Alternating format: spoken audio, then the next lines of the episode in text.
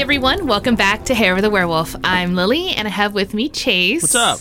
And we are a paranormal horror podcast that likes to tell each other scary stories, all the while we have delicious drinks. And I think this week I definitely need a drink because it's been a while since we've put on an episode, a little longer than anticipated, but here we are. We're ready. And so, quick story before we get into our actual stories for this week. So, I got my first ER visit of the year out of the way already. Uh, Oh, me- good. Me, and Lily have an inside joke that I go to an urgent care or emergency room, something like that, at least once a year. And to be fair, it's often more. So, we're only three weeks into 2022, and I already got one in. I'm not sure if I should be proud about that or not. I don't know either, but you know, when you started having stomach pains again, I was like, okay, well, it can't be your appendix because that was already done. It's already gone. We, we got rid of that one, so we got it's rid got of be that something one. new. So who knows what it was? So, as some of you close to us know, it's been a pretty stressful couple of weeks, which is the biggest understatement I think I've ever said recently. I'm not going to go into that stuff because it's very personal and one of the hardest things I've ever dealt with. But because of all that stuff, we haven't been taking care of ourselves as well as we should have. No. We've, we've kind of let some of our focuses slide a little bit. So, a few days ago, I ate rather poorly. In fact, my consumption choices were downright abysmal. I drank a gallon of caffeinated black tea, ate greasy fried food from Sonic for lunch, and then for dinner, I made an abomination that would make any heart doctor faint. So, essentially, I took some leftover noodles from the fridge, covered it in green chili sauce, inappropriate amounts of American fake cheese, It's not even like real. Like No, it's, it's the, the process. stuff, yeah. and then I put cut up hot dogs on it, and then I microwaved it. It's so gross. Right? And the result was something that probably had less nutritional value than Halloween candy. I mean, I guess if you really think about it, it's kind of like a mac and cheese. I mean, mac and cheese is terrible for you. it was kind of like that, but this was done super ghetto. But it's not even right. It's not even that good. I'm pretty sure if we fed this to pets, they might die. Yeah. Oh well, obviously It's it's not food by many stretches of the word. it's below grade. Right. So within half an hour of eating it, I started getting excruciating pain in my abdomen. I won't go into the details, but by 4 a.m., I couldn't even lie down because of the pain. So I got to go to urgent care. Turns out I had a gallbladder attack. No stones, but inflamed and irritated gallbladder.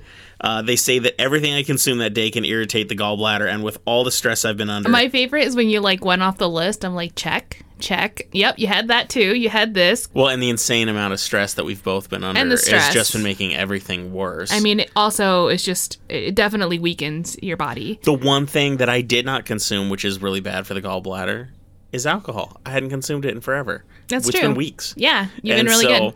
So I was like, hey, I wasn't drinking. At least that, because like when my appendix came out, I was drunk. I was drunk on Jaeger. I do remember. and once that. again, it was also that was like after midnight. All my ER visits tend to be like between midnight and six in the morning. yeah, That's like the danger zone for me. it's so awesome being there as well. So everything was just a combined effort of bad dietary decisions.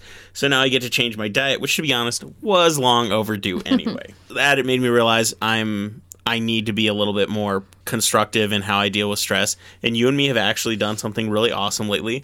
You and me, we play video games together, and I can't tell you how much it means to me that my wife plays video games with me. That's so amazing. And one of our favorite video games is Left 4 Dead, which is this zombie shooter game. It's like almost 15 years old now, I think. I know, and I just won't stop playing it. Yeah, so. the number of hours you put in this is embarrassing. but we decided we created this like new personal game in it where we're doing what's called speed runs, where we try to get through the levels together as quickly as possible, and Yeah. we're keeping track of it. And that's been a constructive and fun thing to do to occupy our minds to go for stress relief, which has been pretty awesome. So apart from eating terrible food, which now has to stop, uh, we've been playing yeah, games. we can't have comfort food, so we can have comfort video Well, gaming. you can. So she didn't. She her body's in better condition than mine, so she can keep having fun.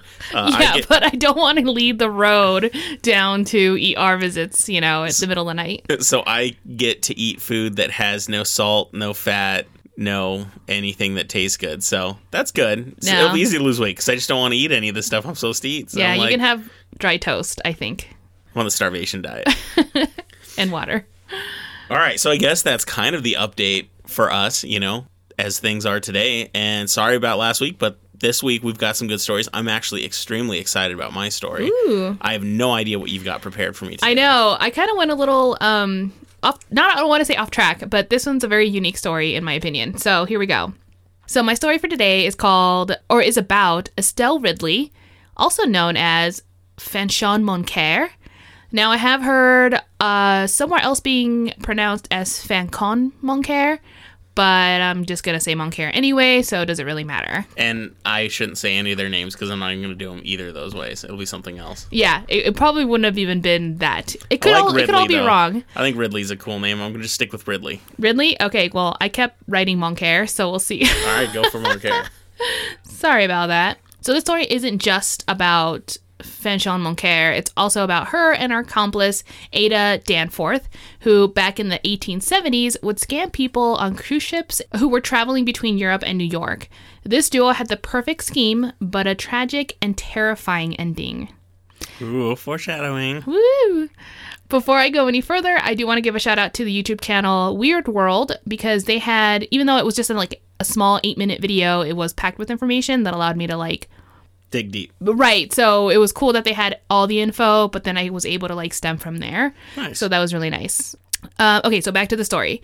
Danforth and Moncare were successful traveling thieves, and the reason they were so successful was because they took advantage of the fact that, one, they were women, and that Moncare had a form of dwarfism that caused her to have the stature of a six year old child and to look like one as well. So she would try to even look younger by wearing a ton of makeup, but in reality, she was 40 years old. Wow. Yeah. So that's pretty impressive. Um, Ada Danforth was a good looking woman who would easily gain the trust of wealthy travelers. She would strike up conversations with the intent of bringing up Moncare's tragic story. Keeping up with the lie, Danforth would say that Moncare became an orphan after her parents died tragically in a fire. After sharing this sad story, Danforth would follow up by telling them that Moncare was set to inherit a fortune upon her 18th birthday. Wait, wait, wait a minute. This is starting to sound like the Nigerian prince story, but like old school. Yeah. I'm about to get an inheritance, So, but I need I- some money but I to need tide your me help. over. I don't know if that was quite the direction they were did going, you but ever get one of the Nigerian prince I, emails? I literally have never seen anything like that. I like got that. one, and I think I was in high school still at the time. Yeah. And they weren't kidding; it was terribly written. But you know, I always heard it's like, you know, misspelling words and it just it it feels weird when you're reading it. You're like, what happened here? it was Yeah. like that episode of IT Crowd when Roy is walking and this like homeless guy comes up and starts giving him like this sob story. He's like, I was trying to, uh, I was on my way home and then my car crashed and then I went to make a phone call, but like I, I left all my change at home and all this stuff. Anyway, he gives him like a little bit of money and he said, and that's more than that story deserved. Still got money though. Uh, so kind of like that. Basically, it was just to get their um, tug on their heartstrings, I think. But anyway, so Danforth would go on and say, yes, you know, she she will inherit a ton of money when she's 18, but until then, I'm her legal guardian. Moncare would then follow up by charming the hell out of the travelers. She would curtsy and act like a cute little girl. She would be seen carrying her doll and skipping along while smiling and capturing the hearts of her unsuspecting victims. Both Moncare and Danforth had their routine down so well that they always managed to get people to disclose where they kept their jewelry and other priceless possessions. Whoa, super con It- it's like super con artists. They're good at it too. Oh yeah. Then later, Danforth would sneak into their bedrooms, take the money and jewelry, give it to Moncare, who would then store it inside her doll. The doll was one of the classic creepy porcelain head dolls that you would often see in the 1800s. And Were any of the dolls from that time not creepy? I mean, for sure, but I, you know what I'm saying? You know what I mean, well, right? Well, see, even the one that didn't have porcelain, a porcelain head, the one that you did just a couple episodes ago, Oh, yeah. Rupert the doll. Rupert the doll, he didn't Yeah. have a porcelain head. and It was still creepy. I just don't think they knew how to make dolls that weren't creepy back then.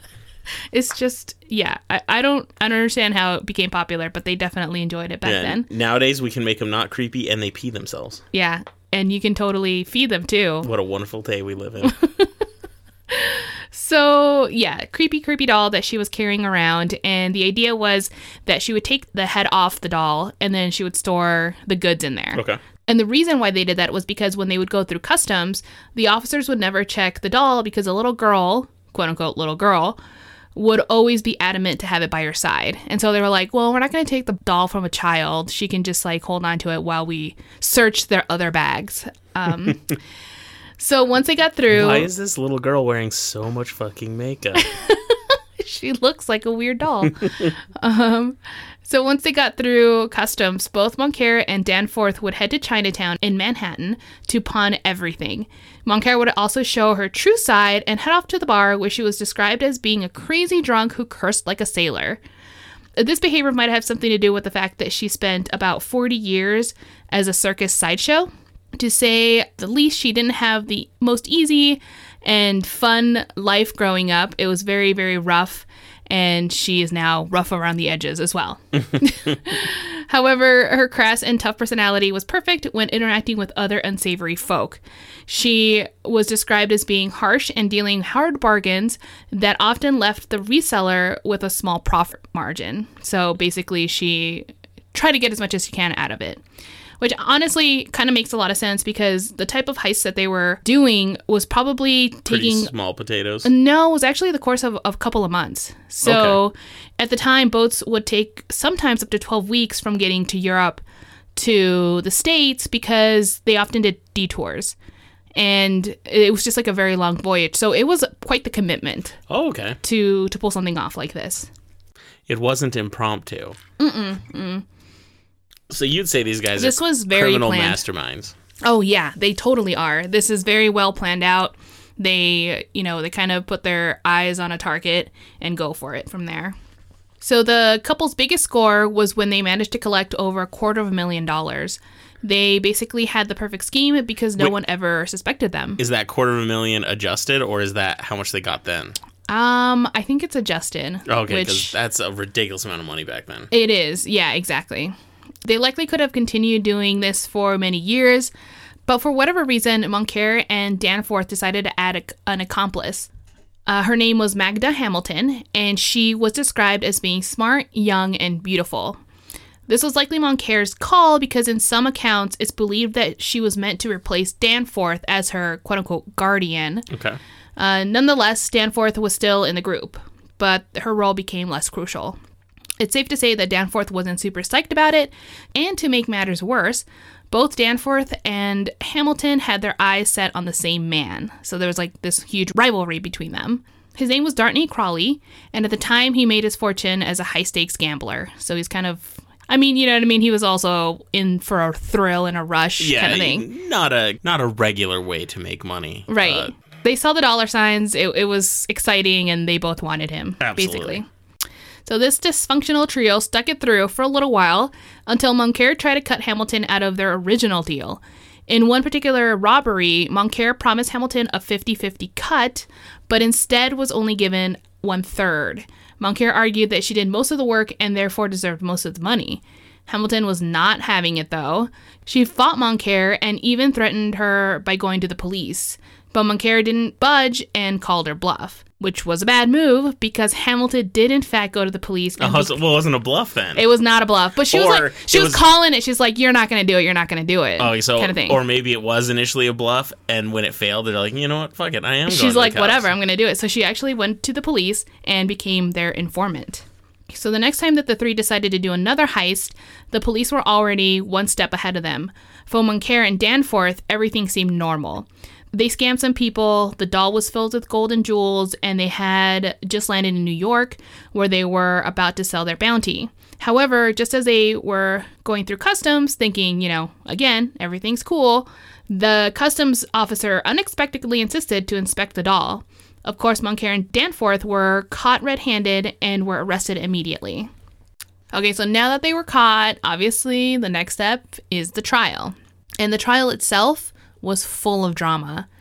As a deal, Hamilton received a very short sentence because she was their informant, and Danforth was sentenced 20 years for being an accessory to the crimes, but Moncare got life. Oh wow, Yeah, they did not go easy on this one. man, that's old school. I mean, like, I'm all about punishment, but life imprisonment for stealing stuff, like they didn't kill anyone. Uh, they didn't kill anyone, but they did steal like hundreds of thousands of dollars over their course Uh, of I guess that's true. you know their life of crime kind of thing. So I think they were trying to consider that she's just not going to stop. You know what I They mean? should they should have just put her in front of a firing range, firing Yeah. squad. Perhaps that would have been better. I was just thinking in old school, like if they're going that hard, might as well just kill them. Isn't that like old old school? well? But I think prisons back then would have been. I don't know. I think I might have rather died than spend life in those old school prisons. Yeah, maybe. Well, anyway, she got life. And Moncare was so enraged that at one point during the trial, she stood up and shouted at the top of her lungs that she will have her vengeance and kill Hamilton herself. Hamilton was, of course, not worried about it because, you know, she was going to be getting out of jail in a couple of months and she knew Moncare was going to be in jail for the rest of her life. Eventually, Hamilton did marry Dartney Crawley, so she did win the the guy's heart. But the marriage only lasted six months. It turns out that Crawley's passion for a new money making opportunity was enough to leave his wife. He was in love with the game. He was in love Not with the game, her. right? He eventually moved to California and invested in a mining venture, so he's out of the picture. Uh, again, this didn't bother Hamilton too much because the divorce settlement had paid her very well. So again, it's kind of like they're just both shitty people. She just wanted the money. He gave her the Or money she's yeah. and whatever. she eventually moved into a mansion in Staten Island where she planned to live to the end of her days. To add salt to the wound, the mansion was previously owned by Moncare. oh, so juicy. Hamilton did everything well. you know word got to her in prison too. oh yeah, Like, she. oh yeah, she's living in your old house and she's rich now. I mean, I just can also see Hamilton writing her a letter saying, "Guess where I am." Like, just I, I just can picture the drama. Hamilton did do very well for herself in the following years. She made a few investments of her own and maint- maintained an active social life. All seemed well and going perfectly. Of course, this wouldn't be on the show if it stayed that way. of course. This is where things get a little weird. On one restless night, Hamilton woke up and saw a small figure standing at the end of her bed. It was Moncare. She was dressed in her classic frilly childlike dress that she used to wear when she was conning travelers, and she was holding her trademark porcelain doll. In contrast to her clothing, her face was toothless and her face was sunken in as if she was malnourished and aged beyond her years. Hamilton quickly got out of her bed and ran to the bathroom where she locked herself for the rest of the night. She remained in there and finally came out until the morning. She checked her house and saw no signs of Moncare. Confused and furious, Hamilton rushed to the police station to report the incident. She wanted Moncare arrested for trespassing and, more importantly, wanted to know why she wasn't informed when Moncare was released from prison. I'm betting she's dead. Well, the police officer was just as confused and assured her that he'd look into it. It was not long after that Hamilton was contacted by the police and was asked to return to the station. There, the officer told her that the intruder couldn't have been Moncare. Hamilton was outraged and demanded an explanation. The officer then proceeded to produce a newspaper to show her an article that was published a couple of days ago. In the article, it announced that Moncare had committed suicide in her prison cell. Terrified by the news, Hamilton decided to leave Staten Island immediately. She went back home, packed a few bags, and booked the first ticket out to Europe. Unfortunately, the cruise ship wasn't set to leave for, until the next day, so Hamilton was forced to stay just one more night. On her last night, she decided to have dinner with some friends to say her goodbyes and then head home. hey everyone, come over. Oh no, this is before she went home. So, yeah, yeah, she Oh, went I out. I thought she was inviting friends. I was like, hey everyone, come to my haunted house for a second. Do you want to stay the night? Okay, I'll get you guys really drunk. I'm leaving. It has nothing to do with my haunted house. I swear. Come by. You can have the house by. Well, the next day, Hamilton's servants entered her bedroom and found a gruesome sight. Oh no way. Yeah. So, next to Hamilton's lifeless body was her packed bags and ticket. Her body was sprawled on the bed, half naked. Her eyes were bulging out in a terrified expression, and her mouth was left wide open. The police were never able to find a weapon or any other evidence of foul play. However, the medical examiner had a different story. According to his report, Hamilton had suffocated on her own blood after an object had been shoved down her throat, causing her throat to rupture. Ew. Yeah, the object itself was never found, but there was one clue left behind. There, stuck between her teeth, were clumps of hair. It revealed, when it was tested, that it was synthetic, like the kind you would find on a, A doll's doll. head. Oh man, that's amazing. It's so gross.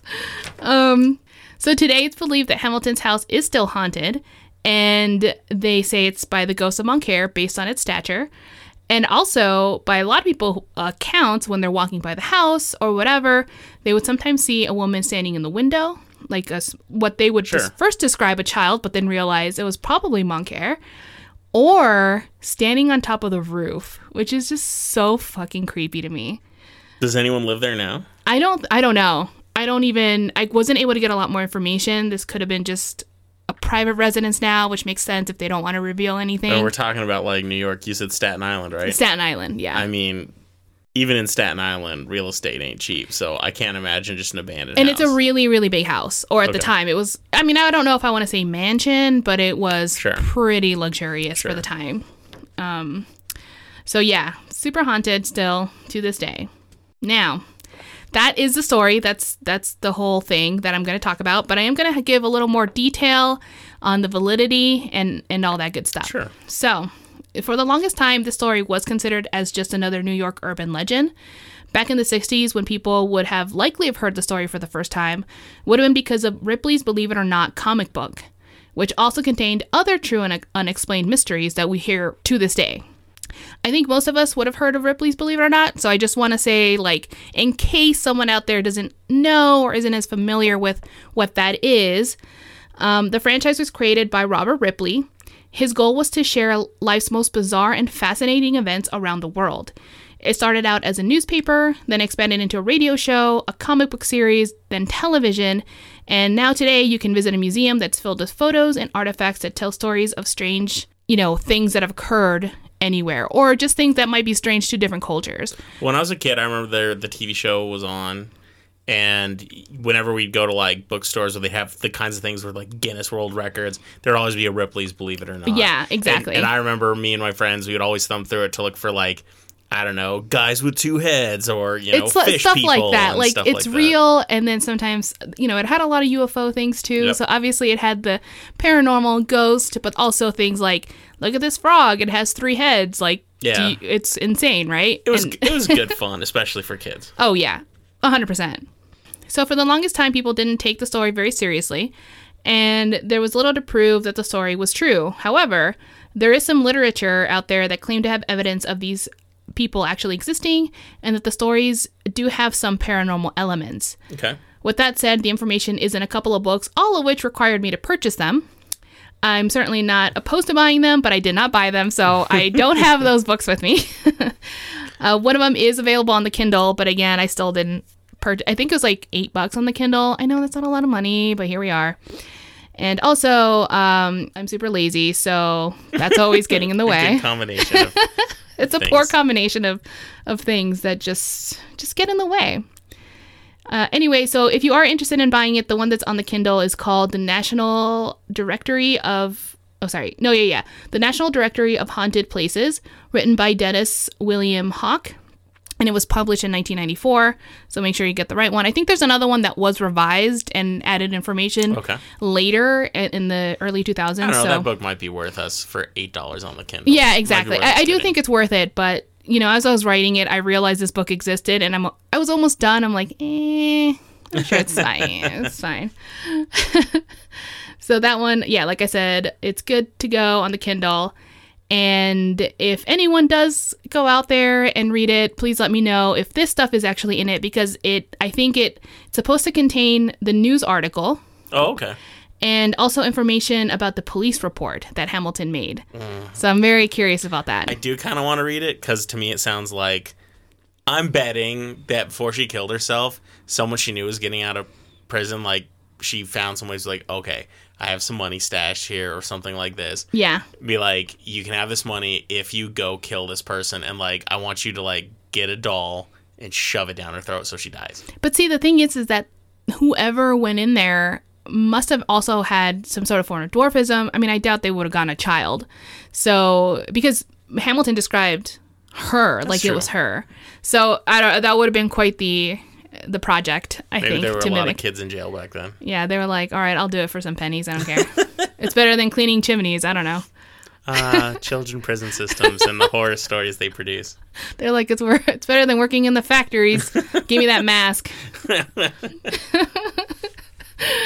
oh my gosh. So anyway, yeah. Uh, so this this is one of the stories that I came across, and I've been wanting to do. And just because I know it was more true crime, I was a little nervous, but it does have a paranormal heavy ending, and I thought it was appropriate. Well, uh, you need to find out if this place still exists because if we're ever in Staten Island, which I highly doubt will ever happen, Yeah. but if we happen to be in Staten Island, I'd like to go to this house. Heck yeah, I agree. I think it's I think it would be a really nice reason if we're even in the area. All right, that was a solid story. Uh, I've got I've got some coming up for you as well, but I think we should take a quick break Yes. and we'll be right back. Okay, so we're back. I have my new glass of wine, and Chase has a fresh glass of water. So I think we're ready. So today I've got a bit of a special situation because I'm going to be mixing two of my regular segments. It turns out there's been some recent UFO activity here in Albuquerque. That's right. Get ready for Burque Encounters. The perfect blend to terrify the hell out of me. So, last May, videos started popping up online from several Albuquerque residents. These videos all showed the same thing a group of bright lights in the night sky moving in synchronized formation. Many of them postulated that these were possible UFOs.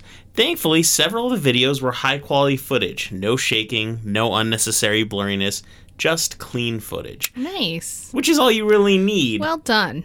To debunk a UFO sighting. No! or yay! As one could imagine, these lights were in fact moving, but they formed a long line across the sky.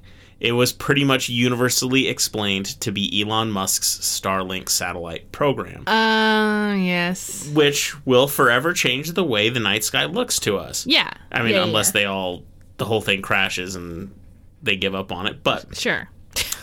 We can also assume that this is going to lead to many more false UFO sightings before it becomes common knowledge. I expect years to come, people are going to be like, "Look at all those UFOs! There's a bunch of lights." But if they're if you see UFOs and it's in a line and they're moving across the sky at the mm-hmm. same speed, trust me, it's just the Starlink satellite, and this Yeah. is like anywhere on Earth. Yeah. Like you can just see it. And although this is a debunked report, Albuquerque has a long history of UFO sightings. Roswell can't take all the credit for our state's mysterious past.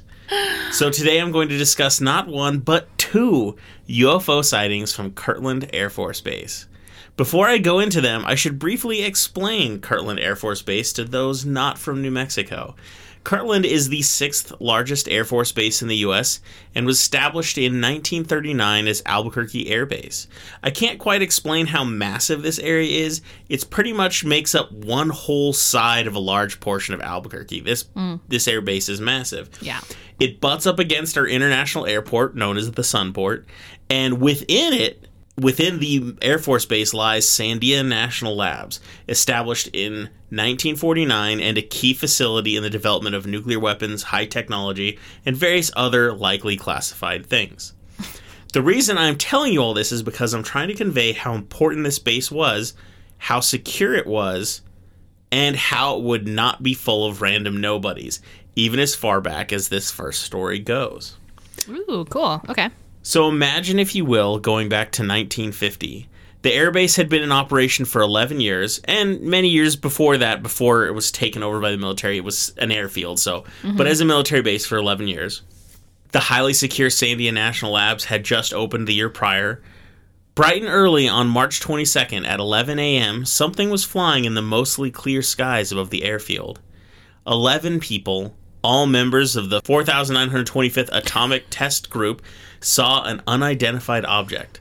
I'll read the description to you from the now declassified military report on the event. So this is the actual report that the military filed. I'm just So going to read they it to you. released a report and it wasn't all redacted.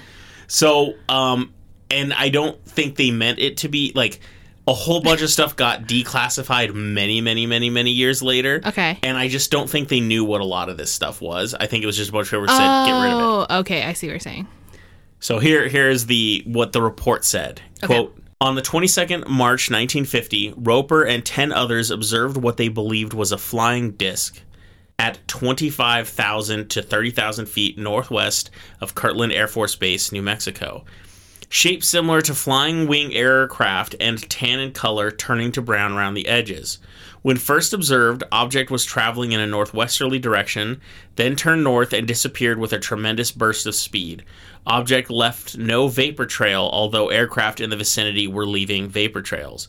Reliability of informants reliable. Mm-hmm. End quote. Oh, nice. So, further information on the sighting suggests that despite being so far up in the sky, still appeared to be the size of a golf ball were you to hold one out at arm's length in front of you. So, like if you held a golf That's ball in front of you, that's how big it looked in the sky, and it was supposed to be 25,000 Yeah, feet in the air. so that's massive. fucking big. That's massive. That's suddenly scaring me more. Okay, let's go. I also think it's important to note that the other aircraft were noted as being in the vicinity. At the very least, this gives a point of reference to the observers in which to relate the motion, size, and structure of the UFO. It should also be noted that the report mentioned no sound was perceived by the observers, which is not too alarming considering most man made aircraft at that altitude would not necessarily be audible to someone on the ground. Sometimes you hear things, but Sure. usually they're a lot lower. I also think I- we should acknowledge that not only did the report define these people as reliable, but it included their relevant experience. These witnesses were pilots, navigators, radar staff, officers, nuclear project engineers. I mean, the list goes on of what their qualifications are. These are smart. These are people who got into highly important positions. yeah, I mean they're not. They're not idiots, This is the kind of people that weren't like elected into something. They earned it. yeah, essentially, they're not people like me. Right. These people's opinion matter. I mean, they're not people like me who wouldn't even spend the nine bucks for information on a Kindle. So these are people who are like, who give a shit, and this is their life. So this UFO was not witnessed by the general public.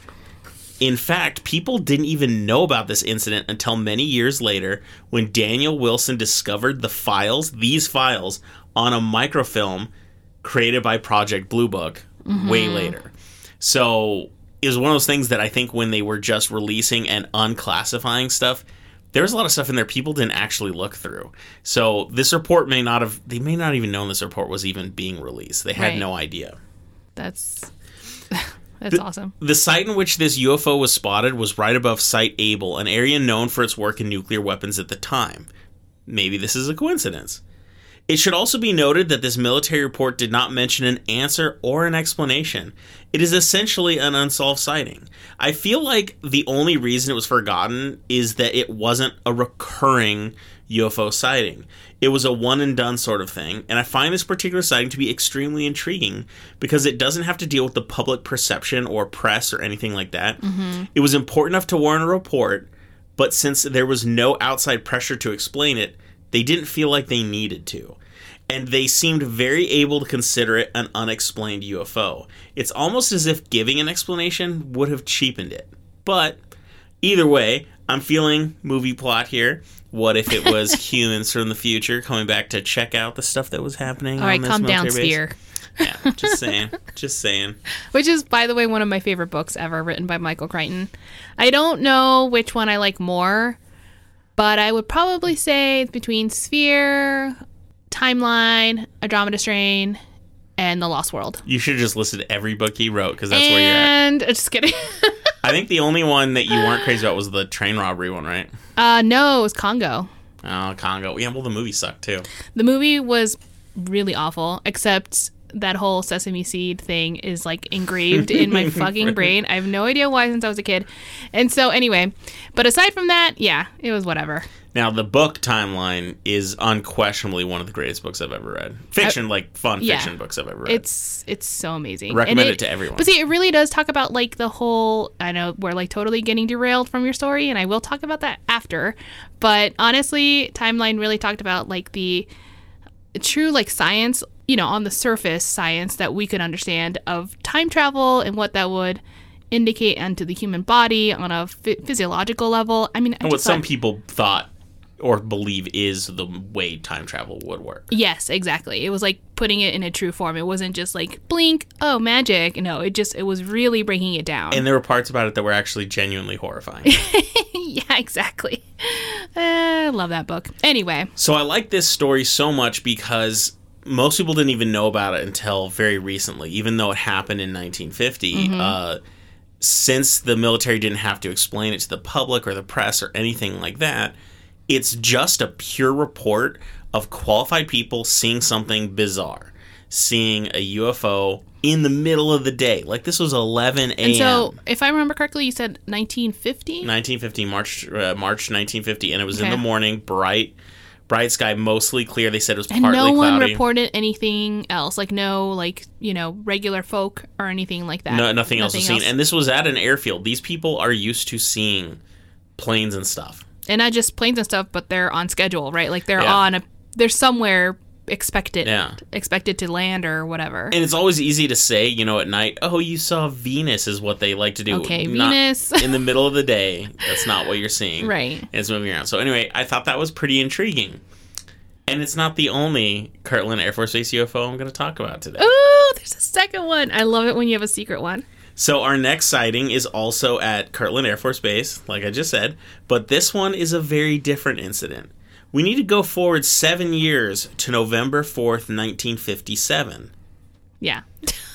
I saw your little, And your it was one of those things where I said 1957, and for some reason it just didn't sound like the right way to say a date, and I had to like redo it in my head. Sometimes when you say a word, it just doesn't sound right. You That's can say where I'm at right 1,957. Yeah, in the year of our Lord, 1957. Yeah. Around 10 at night, two CAA control tower operators, an RM Kaiser, if I'm pronouncing it correctly, and an EG Brink, witnessed what they described as an unidentified dark object with a white light underneath. They said it was the, quote, shape of an automobile on end, end What? quote, whatever that means. It flew across the airfield at a very low altitude and moved as if it were going to land on one of the runways. But then the object reversed direction, not something common in planes, and then rapidly ascended up to 300 feet on a trajectory around 120 degrees, only to then move into a deep ascent and go almost straight up. It then disappeared into the clouds above. The object was detected on radar. Oh, nice. Okay. Now, the official report on the subject was filed by the Condon Committee, Condone Committee. I don't, I don't know how to pronounce that. Is it like condom but with an N?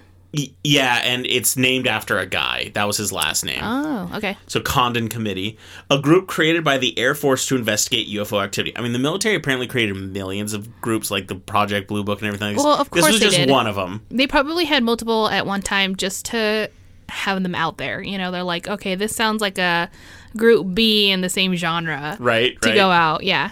Just sounds like a good way to waste money. I'm just Right. saying. the Condon report suggests that it was a private aircraft that likely realized it was on the wrong airfield, panicked, changed course, and left. The report also claimed that the radar readings indicated nothing out of the ordinary in terms of speed or maneuver of the UFO. But the radar crew was not formally interviewed and the readings not formally recorded. However, this report has been deemed problematic by many. One such man was James E. McDonald, uh, who wrote a series of articles titled 21 Years of UFO Reports, which was published in 1970. He decided to investigate the case further and conducted multiple phone interviews with the two CAA operators who witnessed the UFO. In his interviews, both men assured him that, quote, the object was so unlike an aircraft and exhibited performance characteristics so unlike those of any aircraft flying then or now that the private aircraft explanation was quite amusing. At the very least for its size, I'm assuming is what they're referring to. I think they mean in general. I mean, like drones, basically. Not in 1970. no, no, no. But you said then even to now. Well, but this this was done in 1970, so this Oh, is them saying report in now. 70. th- this quote was from their interviews in around 1970. gotcha. Okay, that. So they just meant i- i- they Totally meant improved jet fighters at the time. So yeah, Okay. this this yeah. yeah, yeah, yeah. To that point, neither of them had even heard the official explanation that it was a civilian aircraft. In fact, neither of them were contacted by the Condon Committee during the investigation for their accounts of the UFO encounter. What? They claim that this was the first time they'd been asked about the event since the initial inquiry by their captain immediately after the incident that went into the military report. During his interview, he found he actually found out more information that wasn't in either reports, the the original or the Condon one. They're so good at this. They apparently, and you could always say maybe you know they're false recollection and creating new memories, but anyway, this is very interesting yeah. the these two guys apparently witnessed it like they had binoculars with them the binoculars that actually had a 7x magnification hmm. so they were able to get an even closer better look at it they stated that the object quote had no wings tail or fuselage was elongated in a vertical direction and exhibited a somewhat egg-shaped form end quote Eesh. it was That's poss- weird. it was possibly up to 20 feet in height. That's what I guess what they meant by like the automobile, but and and this would have been in the I guess- 50s, so the automobiles were a lot more rounded back then. Yeah. So I guess that's kind of where they were going with it. Yeah. I mean, like, it- yeah, it wasn't like a Toyota Corolla from the 80s, which was just like a sharp block, but yeah. yeah, I guess I can see that. They also claim that they clearly viewed the object at one point stopping and hovering for around 20 seconds up to a minute. Its rapid ascent was allegedly faster than any known planes and possibly reached 45,000 feet per minute.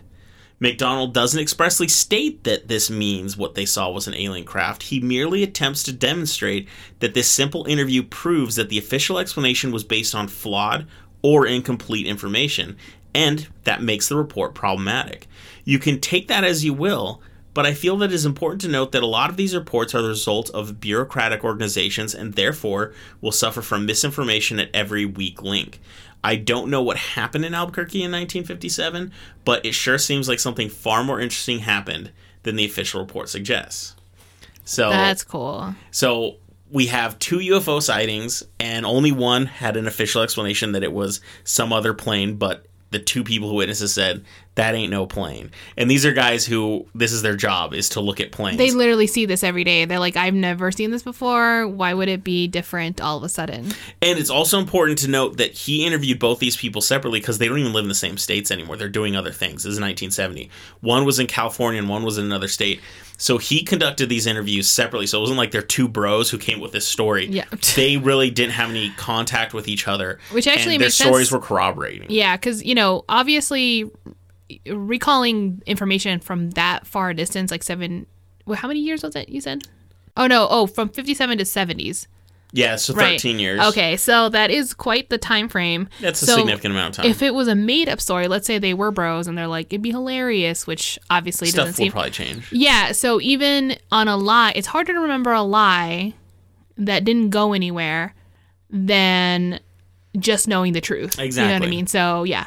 So I just think that was very interesting. So, you know, right now, you know, nothing happened. People weren't abducted or anything, but two UFOs were seen at this Air Force base, and they both seem to be obsessed with going straight up into the air. Yeah. And they both seem to be Was know, it in the same area? Like, I'm both just in Cur- uh, bo- both above Kirtland Air Force Base. Okay, but, but, the Air Force Base is so massive, so no, it wasn't the exact same. That's kind of what I meant. All right. But yeah, but I mean, in the grand scheme of things, looking at like the Earth, the Earth. um, right? yes, it was in the same place that these happened.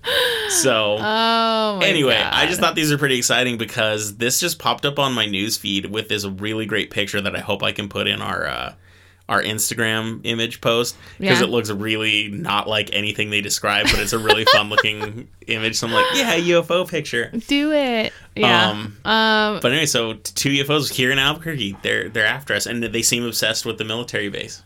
they're so obsessed with Who me. wouldn't be? That's where, I mean, I don't remember the exact story, but I remember growing up and everyone would tell the story that there's like so many nuclear bombs stored in the mountains like right near us. Yeah. So like there's all these vaults and Like bunkers. you always hear that. Yeah, I've heard it. So- I think I heard it. That was like one of the first things people told me when I moved here. I'm like, uh, thanks, I guess. And as far as I know, there's truth to it, but the specifics I don't know.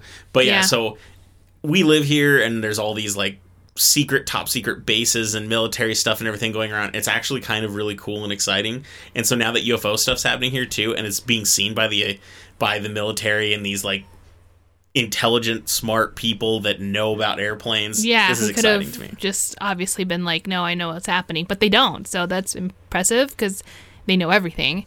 Uh, yeah. So I guess what I'm hearing here is that we gotta we gotta move, baby. We gotta get the hell out of here. we gotta, we gotta, we gotta bolt. We gotta I- go. I think we should stay. Actually, um, we're in that we're we're trying really hard to buy a house right now, and we don't know if it's gonna work or not. But the the one that we're trying to get is a lot closer to the base. I know it's hilarious. I'm It's a like, lot closer why? to all this. We'll have a good view. How did I end up here in life? I'm just gonna sit on the back porch with like my binoculars and be like, I'm gonna find me one of them egg things. So that's it for my Burque encounter, counter, counter, counter. But that doesn't mean I'm done yet. What? What do you a- mean? I have another little quasi story. I, I don't even want to call it an update because it's not me updating. It's just something interesting and it's relating to a previous story, and I think you guys like it. And so this Oh, one, okay. this one's about ghosts. Oh, well, here we go. So, thanks to Reddit, I found out about a YouTuber by the name of Peet Montzingo. He has quite the following with over like 3 million subscriptions to his channel. It looks like most of his videos have to do with his relationship with his mom, uh, and it either involves heartwarming or funny subject matter and like innocent pranks and stuff like that. I mean, it seems it seems fun and all that. Except, you know, when I got to his YouTube channel because on Reddit they're saying, "Oh, you got to see this one video." His most recent video is what caught my eye because it's nothing like his other videos, and it's Oh, more okay. like the stuff that we like. Apparently, this guy lives across the street from the Cecil Hotel in Los Angeles. What? Yeah. That's a that's a hell of a view. Right? Okay. So, longtime listeners might recall this story, but Lily covered this infamous hotel way back in episode 15. It was timed rather conveniently. Did you look that up? Because I would not I have did. remembered. Okay. I did. I didn't remember it off the top of my head. Okay. But I sounded like I knew. yeah, It I was like, great. nice, way to go. So it was timed rather conveniently with a Netflix documentary about the hotel released right around the same time as that episode. If you're unfamiliar with the story, one, I highly recommend you either check out our episode or find out about it. I think I did a good job. She so did an amazing job. You guys should totally listen to it. But this is just a quick rundown. So, the Cecil Hotel is considered one of the most haunted hotels in Los Angeles. Most people know this hotel through the horrifying death of Elisa Lam, who was found dead in one of the water cisterns at the top of the hotel. Her body decomposed in the tank and resulted in many residents drinking, showering, and otherwise being exposed to contaminated water for quite some time before her body was discovered. Wow. Spoiler to my episode 15 story. Is that a spoiler? I'm just kidding. No, you're good. Beyond her uh. death, however, there have been many other notable things that haunt the hotel. From serial killers to ghosts, murders, suicides, this hotel is not short of reasons to be haunted. I highly recommend you check out the episode, like I said earlier. It's one of those stories that just sticks with you for years. But back to this Peet guy. He apparently lives across the street from the hotel, and he made a short video about it, and I'm here to tell you about his experiences. I'm essentially telling you what he says in the video, but his personality and my personality are very, very different. I struggle sometimes with some of these YouTube personalities. Sure. So I'm filtering it through chase mode. Okay, let's do Chase version. For the last few years that he has been living in his apartment, he claims that the Cecil has been closed. And if I'm not mistaken, when we looked at your story, that's actually pretty accurate. Yeah, there was like massive. I can't remember if it was like construction or something like that, and they were anticipating to open, but the pandemic had like other plans. Yeah, there's a lot So- going on that, Yeah. but it just doesn't seem to be a normal hotel. And when you look online, if you want to try to book dates, it like once you select the dates, it says no, unavailable because Yeah. everything's closed. It is, yeah. He does note that there have been several film crews there at different times due to some shoots. You know, sometimes like some ghost shows will go there or maybe other movies, Mm-hmm. but that's, you know, momentary things. You can tell they have like the catering van out And they have like a trailer probably parked Yeah, in front of pretty it. obvious that a film crew's there, but you know, Yeah. that's not all the time. It's usually just for a couple days. But other than all of that, the hotel is closed. He even shows footage of the locked front door and the empty lobby inside, proof that there really shouldn't be people apart from some minimal staff in the hotel. Yet through the nights, lights will randomly turn on, Oh my god, really? and he will never see anyone in the windows. Curtains and drapes will also regularly have shifted throughout the night, with no other evidence of people staying in the hotel. Now, it does make sense that maintenance could easily go into the rooms to do some work, because if they're trying to do renovations and everything while it's closed, that makes That's sense. fair, yeah. But it seems unlikely that cleaners would be doing this. After being closed for several years, I'm pretty sure all the rooms would have been taken care of by now. And we can also assume since it's closed, there shouldn't be any tenants. But he claims to have seen an old man smoking a cigar in one of the windows, which is weird because one, they shouldn't even be smoking in a hotel. That's kind of like the big thing. That's actually yeah, yeah, yeah. Yeah. Now, is there any like indication that it could have been like, uh, you know, uh, what do you call them, squatters or uh, people that just broke in? But Maybe, I don't. They, but they I might- don't. I don't think just sitting at the window smoking a cigar is really what you want to do if you're a squatter and a hotel is supposed to be. You might want to be a little more discreet for Yeah. sure. Yeah. So this old man was staring right back at him. He claims, oh my god. but he also claims at the time his apartment was pitch black, so he shouldn't be able to see him. So. On account of his lights being off, he decided to sneak to another room in his apartment to look Oh out the God. window, No. and the guy was still staring no. at him. Help me. And then I think he said like the next day there was nothing there, like no evidence that the guy was there. Oh my god. That's so amazing. So he even suggests that he feels like the ghosts or apparitions might be watching or listening to him in his apartment as well. He claims he saw a water bottle fly across his room without any obvious cause or provocation. And he also claims one night to see the fire alarm went off in the hotel. And when he told his friend he feels like the ghosts are watching him, his fire alarm went off. Oh and he my god. specified it was only the fire alarm in his unit and not in the whole apartment complex that went off. Okay, that's just ridiculous. He seemed legitimately freaked out in the video and rather comedically claimed to burn sage in his room afterwards as a precautionary measure. He's like, Sage! it's pretty great. So I've always been worried about the idea of living in a place that was haunted. You know, when we're looking at houses, one of my first thoughts when I go through there is does Yeah. it feel haunted? Is anything weird like that? But I don't think I've ever really considered how hard it could be just living near a place that's haunted. That's true. I mean, Like, I I, mean, I- hey, yeah. I told you like I think at our last house that we were renting For a long time. for a very long time, for like six, five years, I can't remember now. And I was convinced not our house, but the neighborhood had something going on.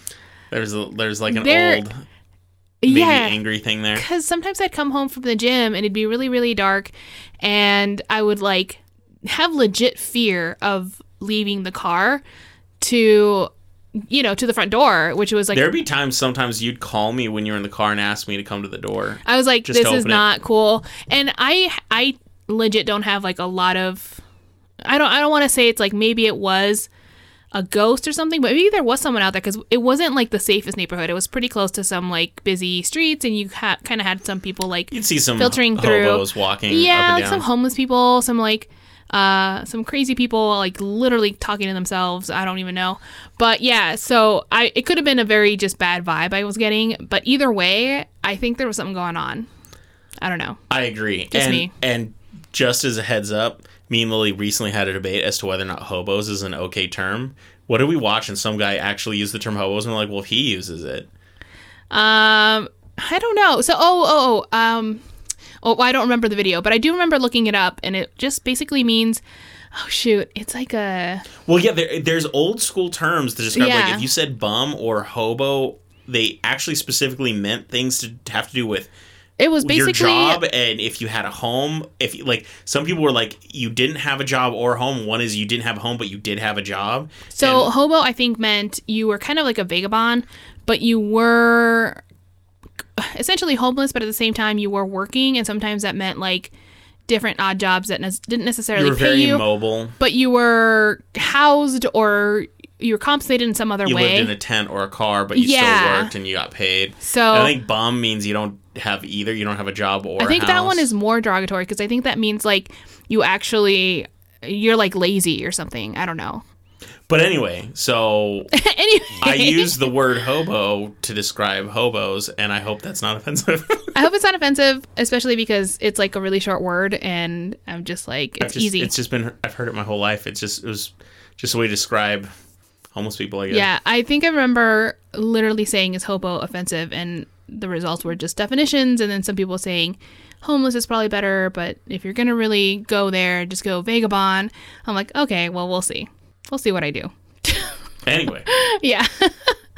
So I just felt I wanted to give that little update because when I found that video, I was like, "This is great. We got to talk about it because we've already talked about the hotel. Yeah. It would have been great if we hadn't talked about the hotel to include this, but it was just something extra. So if you guys want to check out that video of his, um, once again, his name is Peet Montzingo, and Peet is spelled P E E T as opposed to P E T. So Oh, okay. P E E T. Um, he seems like a nice enough guy and all that. I this video was just funny because he seemed legitimately scared. And if this stuff happened to me, I'd have been scared. I would have been terrified. No way. And so, does he live there like alone across? Looks like? I think so. Okay. He just lives there by himself. I was gonna say like you know I don't really know the real estate in Los Angeles at this point, but I feel like he could maybe get a better location.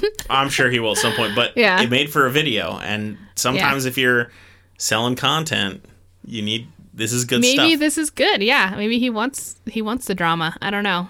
I'm more uh no thank you. But yeah. all right, so those stories I got for you today. Yay! Well, thank you. I actually really enjoyed all of them. It made me a little more scared of living in New Mexico. Thank you. and two, And maybe scared to live in certain parts of LA too. yeah, and certain parts of LA. So Maybe nowhere is never safe. again. Yeah, nowhere is safe. So planet Earth, whatever.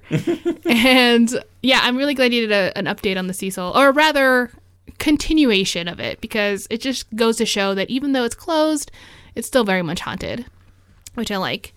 Uh, yeah, so I guess that brings us to the end of our episode. I'm really happy you guys were able to stick around and enjoy it with us because it's been a while since we put another one out again, and Just two weeks, but yeah. just just just whatever it's fine um anyway if you guys have any suggestions like you've had time now to stew around and, and figure out if you have a story that you want us to tell and if you do please let us know at hotwpodcast at gmail.com you can also use that email address to let us know your personal experience and we'll share it on our next episode for listener stories Absolutely, which is probably coming up pretty soon yeah i think we're supposed to do one like in the spring. yeah, yeah, yeah. I think one every season is good. So, cheers to you guys. I hope you guys had a really good time and had a really delicious drink. And if you had way too many because it was just so delicious, well, then don't worry because the best cure for a hangover Is fear.